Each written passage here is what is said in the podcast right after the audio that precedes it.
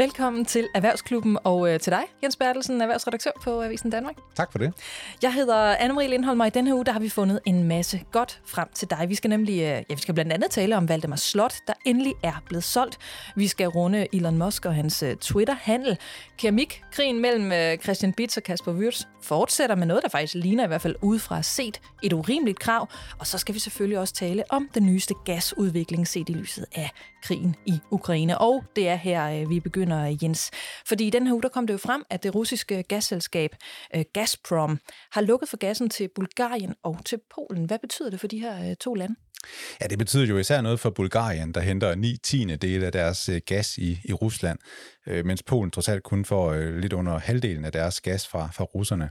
Men altså afbrydelsen skete jo med det samme øh, onsdag morgen, øh, og begge lande har jo gaslagre, der, der rækker lidt ind i fremtiden, især fordi vi er ved at være over fyringssæsonen.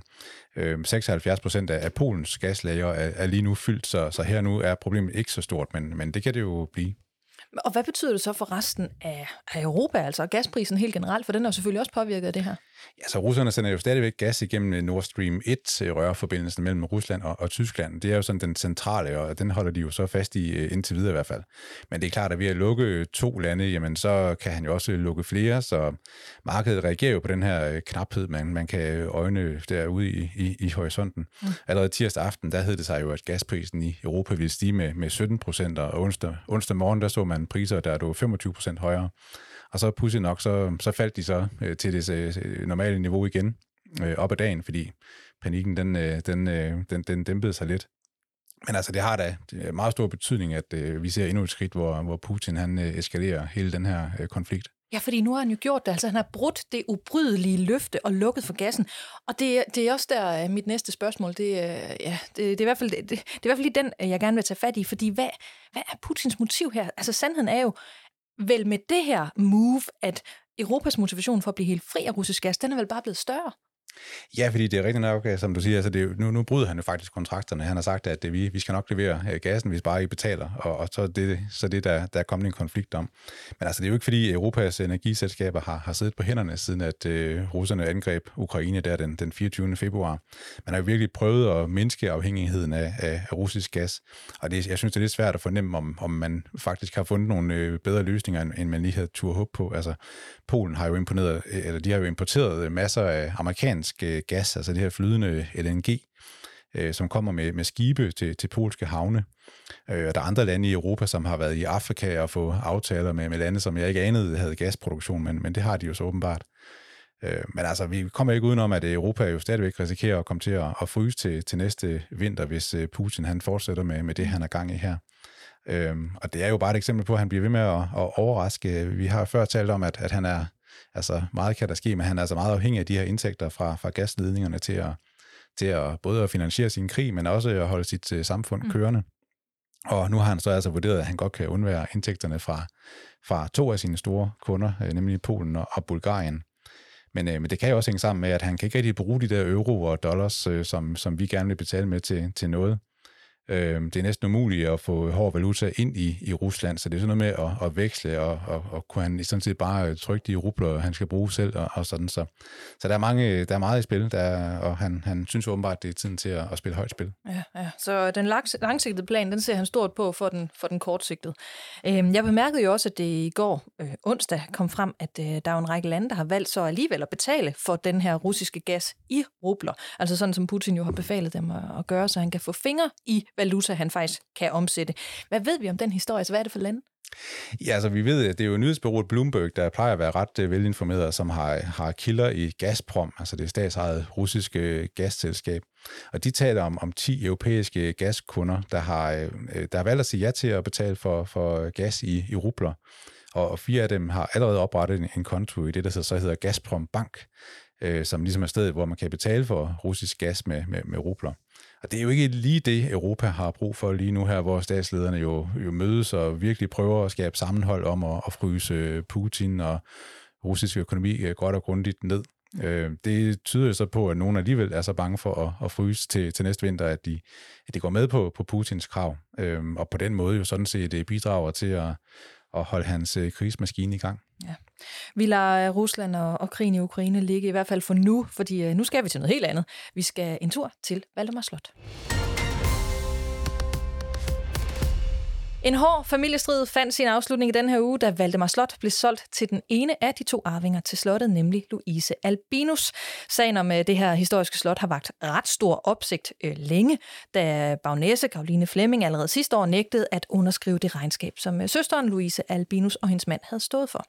Selskabet bag slottet endte derfor med at blive øh, tvangsopløst og sat til salg, og selvom Louise Albinus afviste at have muligheden for at købe slottet, så er det reelt det, der er sket. Med mig via en uh, direkte linje til studiet, der har jeg Finn Eriksen, der er journalist på Fyns Amtsavis. Hej Finn. Hej. Du har fulgt den her sag, og du har fulgt søstrene, du har fulgt slottet i årvis. Øhm, så derfor vil jeg gerne begynde at spørge dig, om du er overrasket over, at den her strid ender med, at uh, Louise Albinus hun køber slottet? Altså, nej. Øh, jo, kun delvis, altså, fordi hun har jo faktisk sagt, øh, hvad hedder det, Albinus, det er Louise Albinus, hun har jo sagt, at hun havde ikke mulighed for det. Men på den anden side, så, har vi, så kunne vi så siden konstatere, at hendes far, lensbaron Niels Krabbejul Brockdorf, der døde i 2017, han havde faktisk tinglyst øh, sådan en servitut, øh, som gav hende forkøbsret. Og man kan så sige, at det øjeblik, øh, slottet skal sælges, så er det jo rimelig meget op ad bakke for en øh, ejendomsmælder at sælge sådan slot, når der ligger en forkøbsret. Så øh, den kunne hun godt have aflyst, men hun har valgt ikke at aflyse den. Og derfor Nej, så er jeg ikke overrasket, fordi, øh, fordi hun har jo vanskeligt gjort øh, ejendomsmælderens opgave, kunne uden videre bare have ophævet den der servitut, men det har hun ikke ønsket at gøre, og det har jo så fortalt, at hun faktisk har haft nogle planer om at købe det. Så nej, jeg er ikke overrasket som sådan. Hvis du øh, skal sætte et ord på hele forløbet, altså omkring den her strid om, om, om familieslottet, hvordan vil du så beskrive det? Grimt. Altså, det, det er grimt. Det er jo i nogen grad, så er det jo vasketøj, der sådan bliver, bliver vasket offentligt, og det er jo, det er jo grimt, det er en myndighed, men det, og det er jo heller ikke noget, vi sådan plejer at se uh, i de kredse. Så ja, underholdende, men, men ikke ret kønt. Og hvad er det så for en, en forretning, hun overtager med det her øh, slot, som jo har haft det svært historisk set, altså når vi, især når vi kigger i regnskaberne, ikke?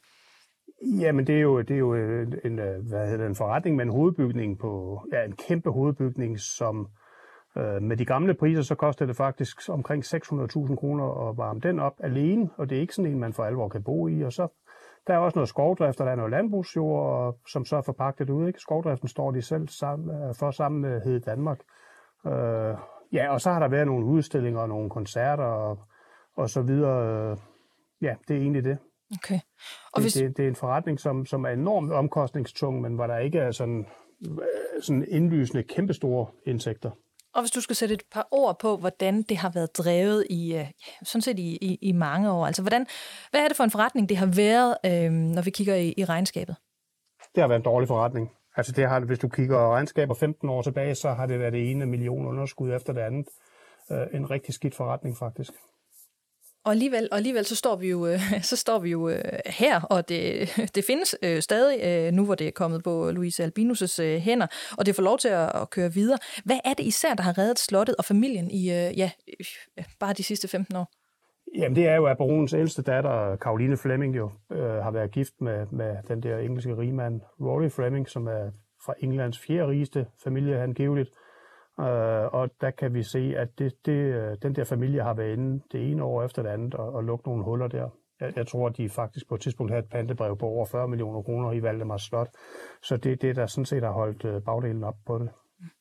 Det er også som om, at, øh, at slottet, altså også den måde, det er blevet brugt på, det har ændret sig, sig markant, ikke? Altså efter Karoline Flemming og Louise Albinus' far døde, Lensbroen der.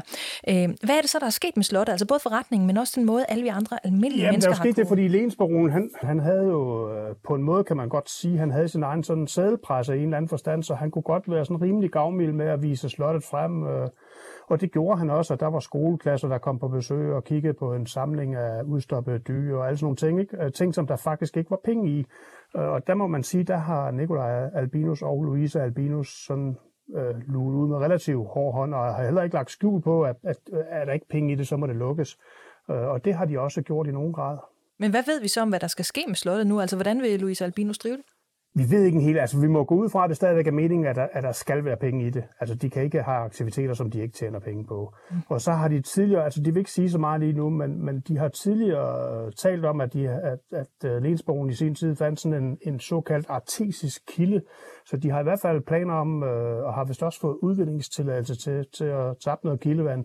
Så det, det er da det, bliver, det er måske ikke en millionforretning, men, men det er da noget af det, der skal ske. Så har de også talt om, øh, eller som måske skal ske, så har de også talt om at etablere en ridebane på et tidspunkt. Om de stadigvæk har de planer, det ved vi ikke.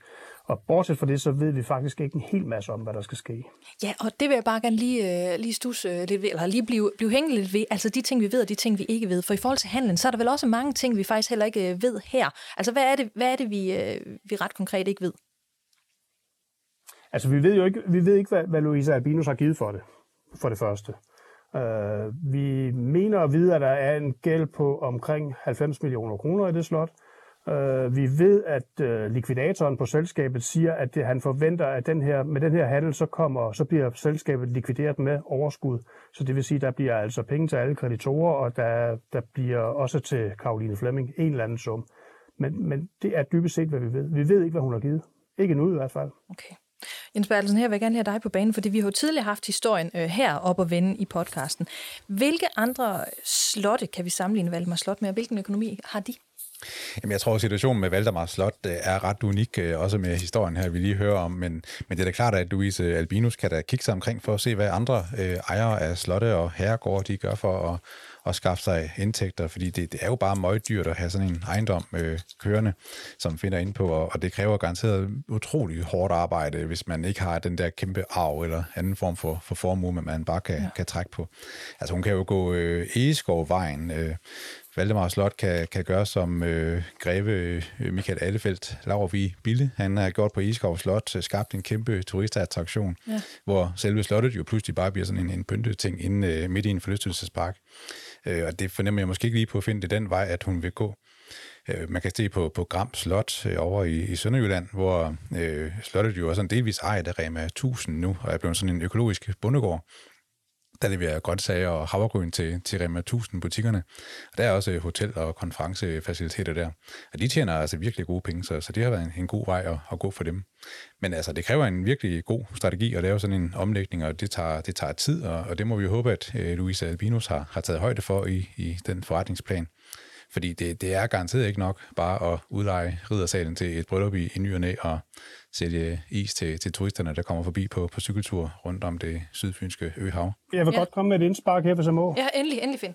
Uh, altså man kan sige, at det er, det er rigtigt nok, der, der er mange godser, der har fået øh, sådan nogenlunde fornuftige forretninger ud af det, men, men de slås altså ikke med det samme, som de gør nede på Valdemar Slot. For lige at nævne et eksempel, så uh, ja, søstrenes bedstefar, Øh, på et tidspunkt så, så blev det sådan en kutume, at de lokale de kørte øh, ind igennem Slotsparken, derfra det der slotsanlæg fra 1600-tallet. Ikke?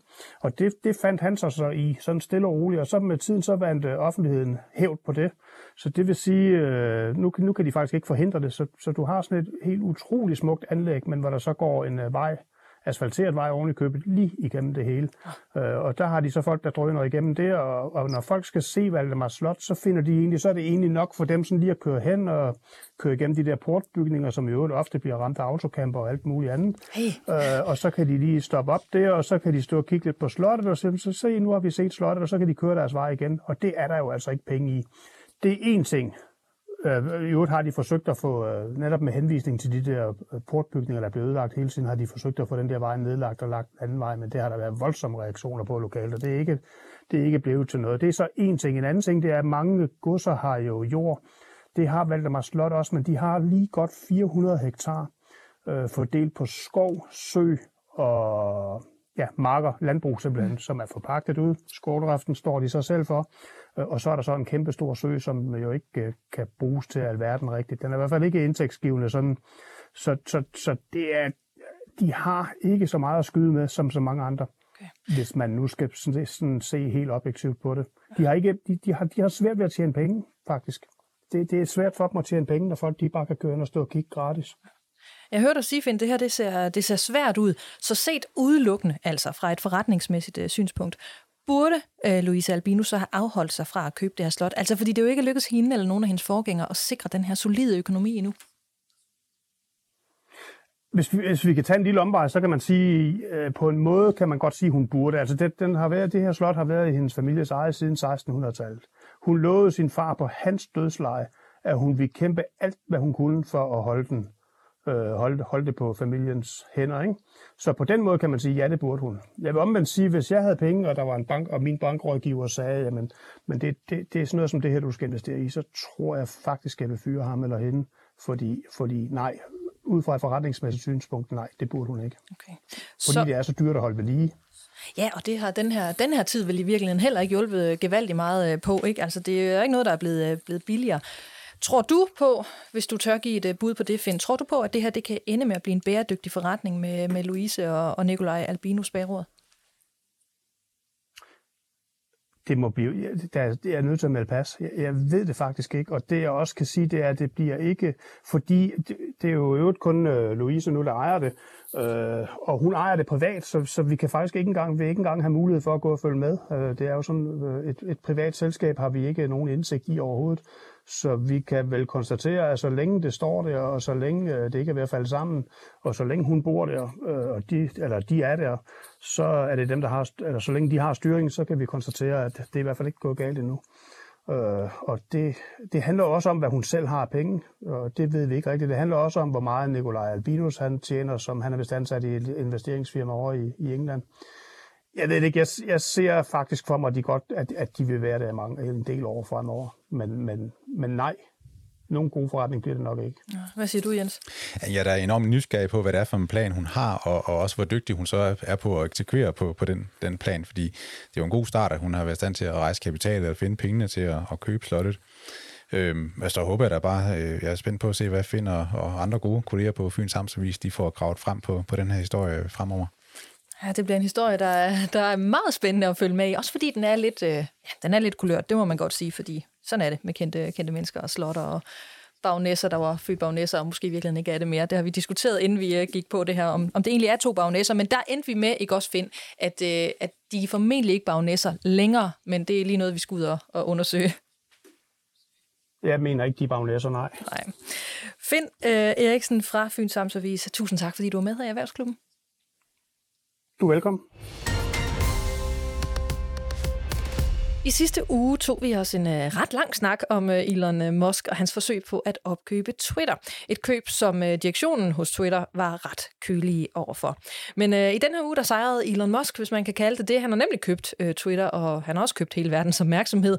I mit Twitter-feed, der har jeg allerede set adskillige, der tror med at vi forlade mediet allerede. Jens, hvad ved vi om den her handel? Jamen, det er jo lykkedes øh, Elon Musk at komme med et bud, som bestyrelsen for, for Twitter så ikke kunne sige nej til. Altså, han betaler lidt over 300 milliarder kroner, altså 44 milliarder dollars.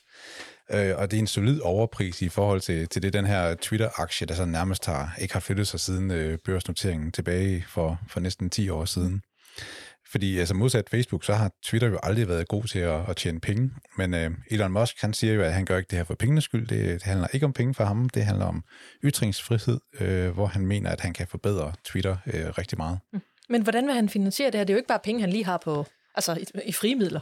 Nej, der imponerer han jo de fleste ved, at han kan rejse de her penge på så kort tid. Øh, det er jo øh, måske den største afnotering øh, nogensinde, en af dem i hvert fald, vi har med at gøre. Og hovedparten af pengene, de 21 milliarder dollar, det er, det er egenkapital, som han plukker ud af sin, sin egen formue. Og resten, det er så lån, som han, han har med, med sikkerhed i hans Tesla-aktier. Så altså, øh, Twitter øh, skal væk fra, fra børsen, og det, det har han en, en plan for. Nå. Hvad ved vi så om de her konkrete planer, som Elon Musk har for, for mediet Twitter? Ja, man kan i hvert fald ikke lide, at der ikke er sådan stor gennemsigtighed i forhold til, hvorfor nogle tweets øh, på, på Twitter får for stor udbredelse, og, og andre lever det deres stille liv.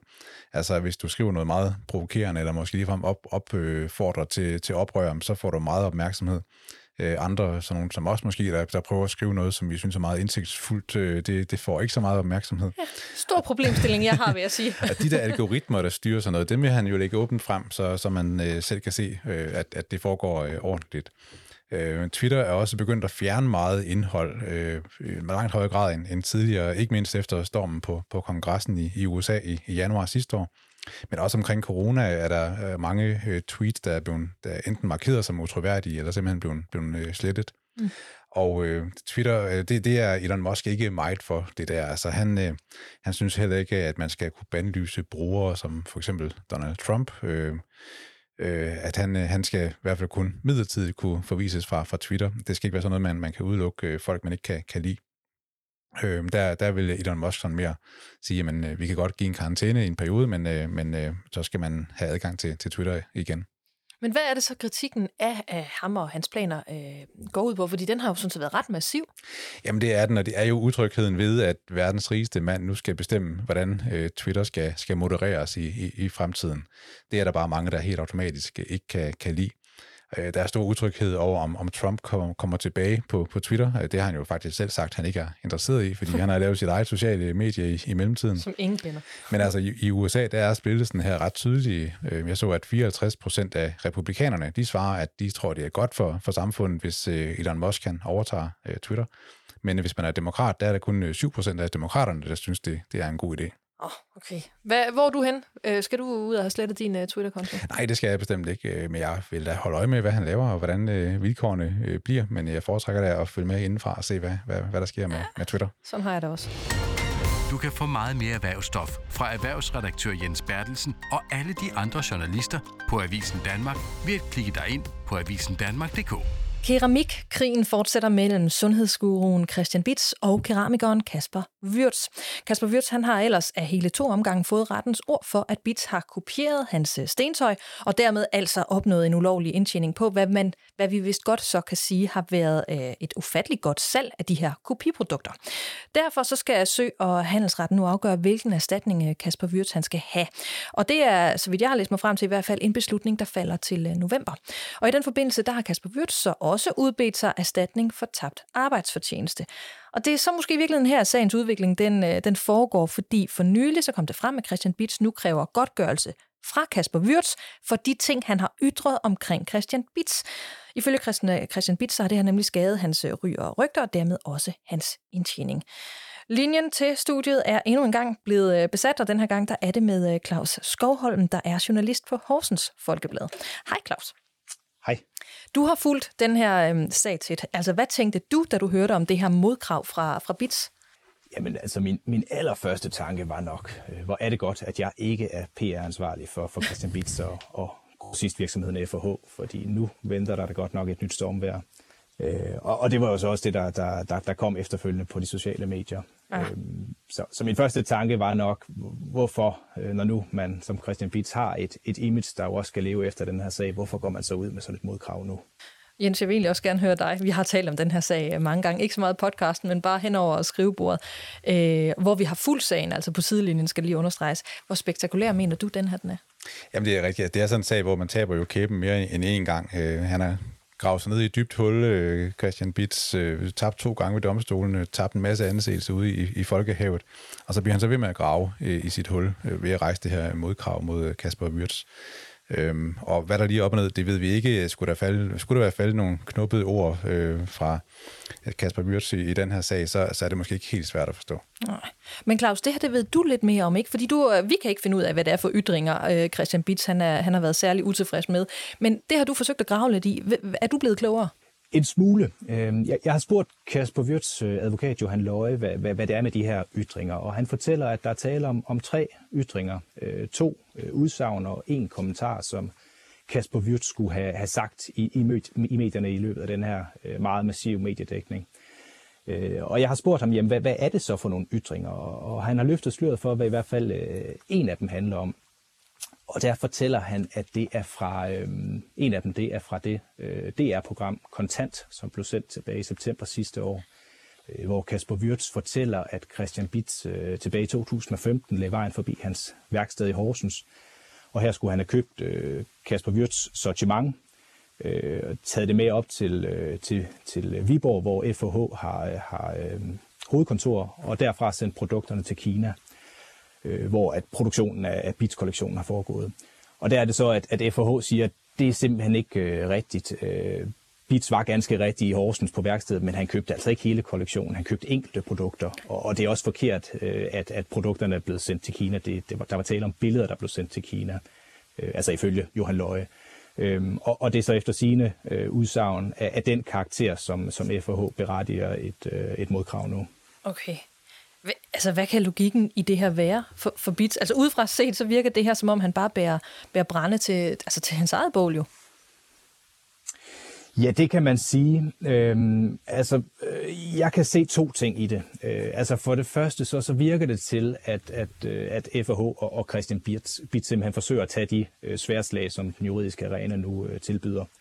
Øh, da, da, da Kasper Wirtz allerførste gang tilbage i 2016 øh, kontaktede FH for at sige, at øh, hey venner, der er et eller andet øh, øh, med de her produkter, som, som, som ikke er helt som det skal være, øh, jamen der var svaret, at hvis du vælger at gå rettens gang, jamen så kan du godt regne med, at vi tager den hele vejen. Øh, så det tolker Kasper Wirtz som et, et, et udtryk for, at FH simpelthen bare vil trætte ham, øh, dræne ham fra økonomi og, mm. og få kræfter, indtil han øh, til sidst giver op. Øh, det andet, som kan være årsagen til det her modkrav, øh, det kan jo være et spørgsmål om selve historiefortællingen. Øh, for, for når den her sag er slut, jamen, så har FH og Christian Bitsch jo begge et image, de skal ud og leve videre på. Og man kan sige, at da, da Østerlandsret sidste år afsagde, eller afgjorde, at, at, øh, at der bare tale om, om kopi, jamen så blev FH og, og Christian Bitsch straks gjort til, til de onde. Øhm, men hvis de nu kan få en retsinstans til at give dem medhold i, at der altså også er sket miskrediterende gerninger i den anden vej, jamen så kan de måske gå ind og, rykke lidt ved det her, øh, hvad kan man sige, meget unuancerede billede, der er lige nu om, at der er nogle gode og nogle onde. Øhm, det kunne være en, en årsag. Men når man er dømt for altså plagiat, kan, man, kan vi så, altså nu har du jo talt med advokaten, altså kan han forestille sig, at de ytringer, som vi hørte øh, dig øh, sige lige før, at de faktisk også kan være injurerende? Nej, han er ikke bekymret. Øhm, han, han, han vurderer, at det er, det er mere af samme skuffe, som man siger. Altså, de vil bare lave noget proces, og de vil lægge nogle udfordringer i vejen for, for Kasper Wirtz. Så, mm. så, så han, er ikke, han er ikke bange for, at det her det ender i, øh, i, øh, i en afgørelse mod dem. Okay. Hvad har den her sag øh, efterhånden kostet øh, Kasper Wirtz, øh, keramikeren?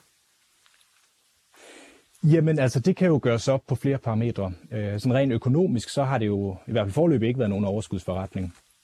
Øh, tilbage i 2016 forsøgte han at forsøge handelsretten til at, rejse et, øh, et, et øjeblikkeligt forbud mod salg af de her bitsprodukter. Øh, og det fik han afvist, og det kostede i sig selv øh, sagsomkostninger for, for 75.000. Øh, og dertil kommer en, en, en, en stor advokatregning, som, som jeg selvfølgelig ikke kender, men han har selv været ude at sige, at, øh, at, at sagen forløbig har kostet ham over 3 millioner kroner. Øh, og dertil kommer selvfølgelig alle de menneskelige omkostninger. Øh, han har ikke kunne drive sin virksomhed, som han gerne ville. Øh, han har været fraværende som, som ægte mand og som far, og så har det selvfølgelig også øh, sat sig i hans krop. Ja. Øh, men der synes jeg også lige, det er vigtigt at pointere, at, at, at hvis der er en konto, som i hvert fald er i plus, så er det jo øh, i forhold til alt den medvind, han også har fået i den brede offentlighed. Øh, for man kan jo sige, at, at hele den her fortælling, det er jo en klassisk David, øh, David mod, mod Goliat.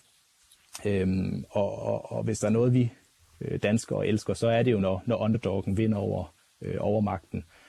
Øhm, så jeg er helt sikker på, at den her sag også har givet Kasper Wirtz en masse nye tilhængere, og formentlig også en, en, en del nye kunder. Noget mere salg, ja. Men altså, du, salg, ja. du i og med, at du har fulgt den her sag øh, tæt. Øh, nu ved jeg godt, det er jo ikke øh, hver dag, at Kasper Wirtz han stiller op og, og fortæller noget, men du har jo talt med ham af flere omgange. Hvad er hans egen, hans egen beskrivelse af det her forløb? Jamen, han beskriver et meget, meget stressende forløb. Øh, han, han fortæller blandt andet, at, at i tiden op til, til, til de to øh, sager i retten, jamen, når han så har fået et brev fra advokaten, så har han ligesom kunne mærke, at, at han har haft noget knugen i hjertekuglen, han har haft hovedpine, nogle gange har han fået spontan næseblod, øh, og, og virkelig vist, vist tegn på, øh, på, på, på stress.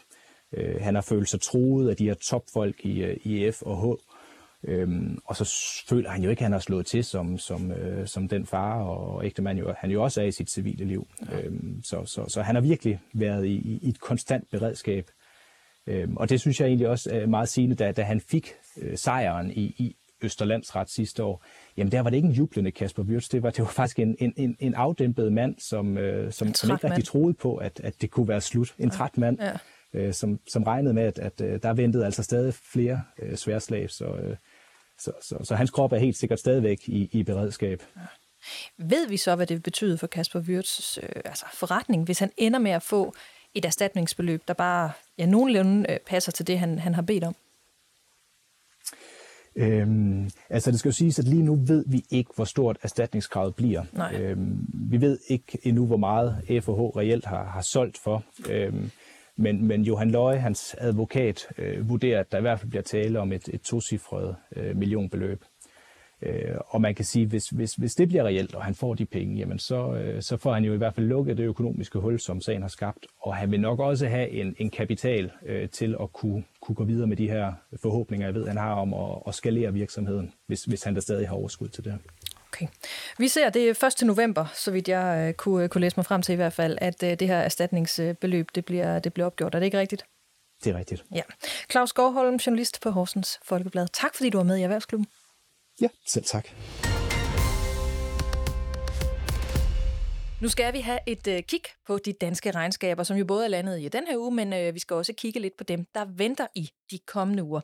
Jens, hvad har du bidt øh, mærke i indtil videre? Ja, hvis vi starter et andet sted end med regnskaberne, så synes jeg, altså, det er fuldstændig vildt med den øh, opjustering fra, fra Mærsk øh, til deres helårsresultat, der, der kom i, i mandags.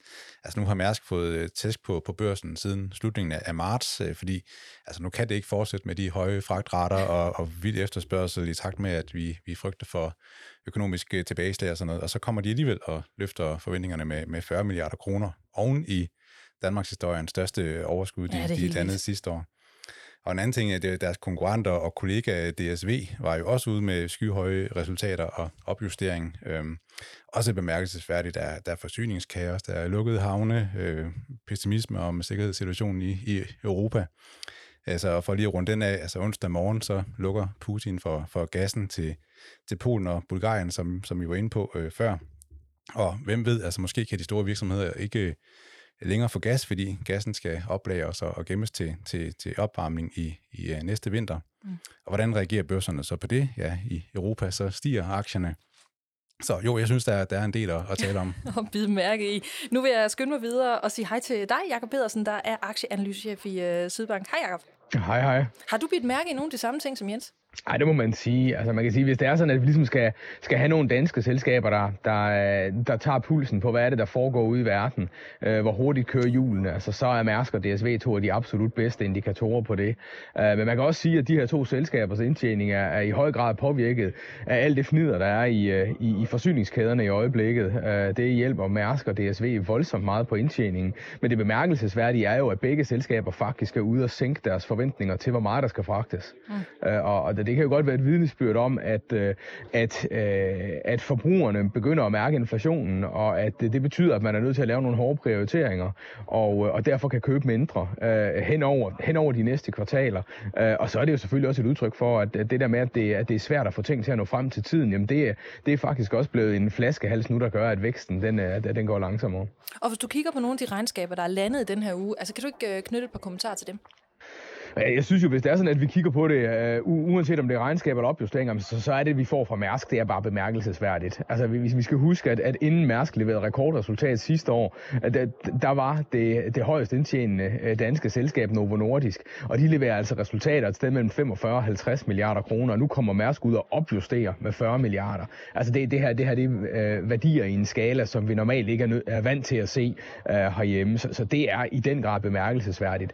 Ellers, jamen, så kan man jo kigge på, på et par af bankerne, som har været ude med, med, med nogle pæne regnskaber. Uh, vi har fået en opjustering blandt andet fra, fra Jyske Bank også. Uh, så det her med, at vi begynder at komme væk fra, fra, fra nulrenteniveauerne, særligt på obligationsmarkedet, det er noget, som også er med til at, at, at hjælpe bankerne. Det, at man har fået indført de negative renter, at det, det hjælper. Det har været, det har været tab, som, som, man nu, øh, som, som nu ikke længere er tab. Og hvad er vi så lad os kigge en lille smule frem? Er der nogle regnskaber, du ser sådan særligt frem til? Jamen, jeg tænker, at vi kommer til at ligge vandret onsdag. Der, der, der noterer jeg, at der er Mærsk, der er Pandora, der er Novo, der er Vestas. Så, så tror jeg da, at jeg og og de andre i Sydbanks aktieanalyse er godt optaget af det. Uh, altså, det, det bliver jo noget af det helt store. Man kan sige, hvis det er sådan, at vi kigger generelt på det danske aktiemarked, hvor er det så, vi skiller os ud? Uh, vi har jo set danske aktier faktisk klare sig bemærkelsesværdigt godt siden, uh, siden invasionen i Ukraine.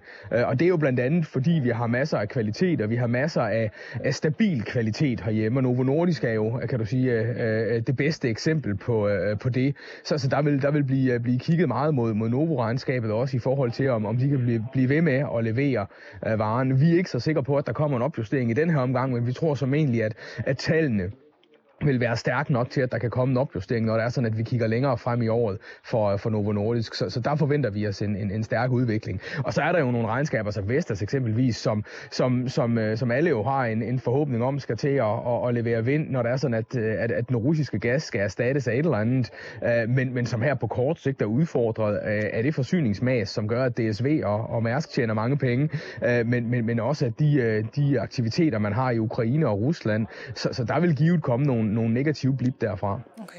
Altså så vidt, øh, da jeg lige tjekkede min regnskabskalender i, øh, i morges, øh, der, der ligner det, det er både Ørsted og Danske Bank, der leverer regnskab i morgen, altså fredag. Øhm, og nu ved jeg jo godt, det er jo ikke selskaber, du sidder med, men, men, men kan, du, kan du knytte på her, ja, hvad, hvad forventer du dig af de to? Ja, altså, af Danske Bank forventer vi jo egentlig et, et, et, et ganske stærkt regnskab også. Øh, banken har nok ikke helt samme medvind på, øh, eller har, har måske lidt mere modvind på det, der sker på investeringsmarkederne, end det vi har set eksempelvis fra, fra Jyske. Øh, men, men, øh, men Danske bør også være påvirket positivt af, at, at der generelt er et højt aktivitetsniveau. Øh, der er masser af danske virksomheder, som også har, pludselig skal til at betale, øh, betale moms og den slags igen, og, og det, det gør, at de trækker noget mere på kreditterne. Så, så, så den vej rundt forventer vi egentlig et ganske stærkt regnskab fra, fra Danske Bank. Øh, når det kommer til, til Ørsted, jamen så, så har vi jo set Ørsted have, have stor gavn af de høje energipriser, øh, fordi man har mulighed for at producere el fra, fra kraftvarmeværkerne, og det, altså, øh, det, det kan altså sælges til en god pris i øjeblikket, det, det, den elektricitet. Ellers så forventer vi fra, fra Ørsted sådan en mere almindelig kernevirksomhed, nogle, nogle, øh, nogle, nogle mere normaliserede vindhastigheder i, i havvindforretningen, og det skulle gerne øh, påvirke positivt, og så har man været ude og købe op på landvind og har opskaleret der, det skulle også gerne påvirke, øh, påvirke indtjeningen positivt.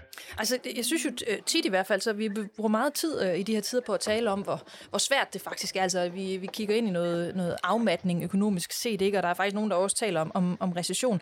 Men hvis du skal tegne et mere generelt billede af den her regnskabssæson, øh, er, det, er det så det her, der vil blive prægende? Altså det, jeg siger her, for jeg synes jo, du er inde på en hel del øh, øh pointer i hvert fald, der ser noget lyser ud. Jamen, øh, et eller andet sted kan man også sige, at, at det, som virksomhederne har præsteret i første kvartal, det er stærkt. Uh, det, det, vi, vi er mere nervøse for det, der venter, når vi kigger fremad. Altså, vi, mm. vi, har, vi, har, vi har en kæmpe joker i form af, af gassen. Hvis det er sådan, at den pludselig bliver afbrudt, jamen, så kigger vi ind i en recession her i, øh, i Europa. Det, det, det er de fleste kloge økonomer rimelig enige om. Uh, så, så, uh, så, så, så der er en masse usikkerhedsmomenter, når der er sådan, at, at vi kigger fremad, som kan være med til at tage pusten fra, og optimismen fra, fra investorer og Man kan sige, det er jo heller ikke, fordi der er meget optimisme, men, men regnskaberne her giver alligevel et indtryk af, at rigtig mange selskaber, og, og det, det gør så i særdeleshed også gældende herhjemme, er godt kørende rent indtjeningsmæssigt, og det vil trods alt være med til at lægge en eller anden bund under, under kursudvikling i en situation, hvor der er rigtig mange andre øh, usikkerhedsmomenter. Men hvis du kigger på investorernes humør i, øh, ja, lige nu, hvordan er det så? Jamen, så er vi nede i, så er vi nede i det røde, øh, i den røde skala, det må jeg sige, det er ikke godt. Øh, øh, det er det ikke. Altså, aktierne er jo faldet øh, ganske markant, øh, i særdeleshed i, i, i USA og på emerging markets bare over den sidste måned. Øh, der har de faktisk holdt noget bedre stand i, i Europa, hvor, hvor aktierne generelt er billigere prisfastsat, blandt andet end, end hvad vi ser i, øh, i USA. Øh, så, så humøret er ikke godt, og vi, vi står jo også i en situation nu, hvor, hvor, hvor det er sådan, at det regime, vi har været vant til i de sidste mange, mange, mange år, med at centralbankerne har været aktieinvestorernes bedste bedste venner, de har kunnet komme og hjælpe lige så snart det har været nødvendigt. Øh, det er slut. Øh, centralbankerne har fået en højere prioritet, og det er, den, det er den høje inflation, der skal bekæmpes. Og, og det betyder, at man kan ikke komme aktieinvestorerne til hjælp, og samtidig så er man altså i gang med at hæve, hæve renterne ganske markant, og, og de, øh, man kan sige, den pengeudpumpning, der har fundet sted, og som har fungeret som doping for, for investorer, både på obligations- og aktiemarkedet i lang tid, den stopper nu, og der begynder, så begynder man formentlig at trække penge ud af de finansielle markeder. Og det er altså et nyt regime, som, som investorerne skal til at vende sig til, så masser, masser af usikkerhedsmomenter i øjeblikket på, på aktiemarkedet, men også nogle selskaber, der her i første kvartal, og formentlig også i begyndelsen af anden kvartal, vil kunne være stærke regnskaber. Det er lidt mere usikkert, hvad der sker hen over anden halvår. Men alle de ting, du er inde på her, er det ikke priset ind i aktierne efterhånden, eller hvad? Altså forudstiller du stadigvæk, at, der, at vi kan tage flere dyk, end, øh, end dem vi allerede har fået? Ej, det er bestemt ikke priset, øh, at øh, hvis det er sådan, at verden skal ind i en, i en kraftig økonomisk opbremsning. Det, det, det må jeg sige, det er det ikke. Øh, og, og altså, de amerikanske aktier handler jo små 20 procent dyrere, end hvad de har gjort historisk.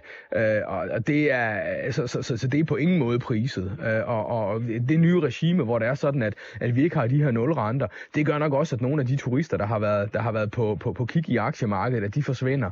Så vi må også regne med, at, at selve prisfastsættelsen af aktierne skal ned, de niveauer, vi har oplevet i en periode. Og hvis det er sådan, at vi samtidig med det oplever, at, øh, at indtjeningsvæksten den bøjer af, altså, så, så, så, øh, så er det et rigtig skidt scenarie for aktierne. Der, der forventer vi ikke, at vi er endnu, men, men, men, men, men usikkerhedsmomenterne, de håber sig altså op i øjeblikket.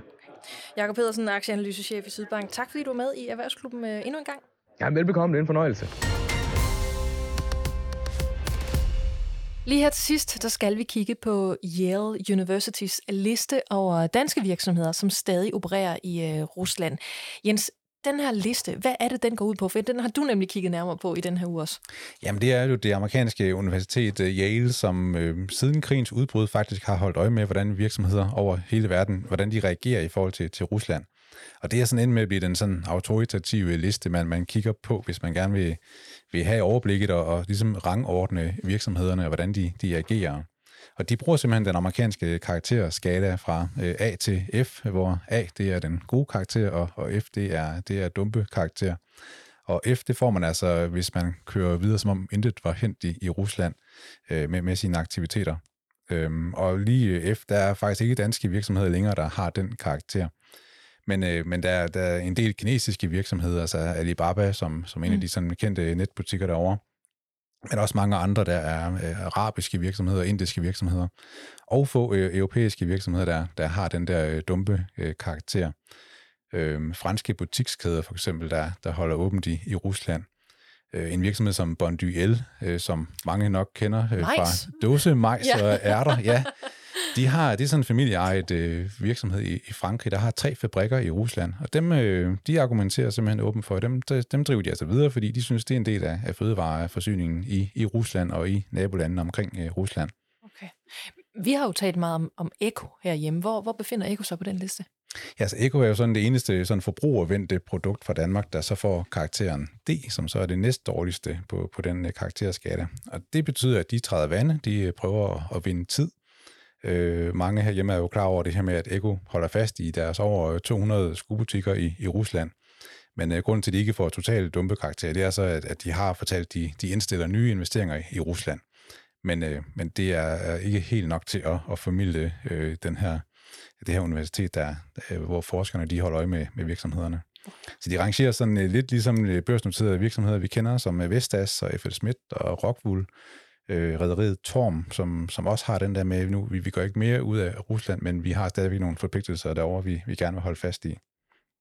Vi må nok sige, at det er jo så Eko, der løber med al opmærksomheden her, og det er som om, det bare fortsætter. Øh, senest er det jo tøjkæden Sport 24, der har sagt, at de ikke vil købe flere øh, Eko-sko, før øh, Eko har skiftet holdning til, til, øh, til Rusland. Og Minto, der jo har Anders Holk Poulsen i ejerkredsen, har, har fjernet øh, Eko fra, fra sortimentet. Øh, Boost.com øh, vil ikke længere øh, øh have øh, Eko ombord. Mm. Så der er et øh, voksende pres på den her virksomhed. Men stadig ikke noget nyt om, hvorvidt de har tænkt sig at ændre strategi, vel? Nej, der øh, vi hører intet fra, fra Bredebro. Det var alt fra Erhvervsklubben i øh, denne uge. Jens Bertelsen, erhvervsredaktør på Avisen Danmark. Tak for endnu en magisk uge. Selv tak. Til dig, der lytter med. Vi høres ved igen på torsdag.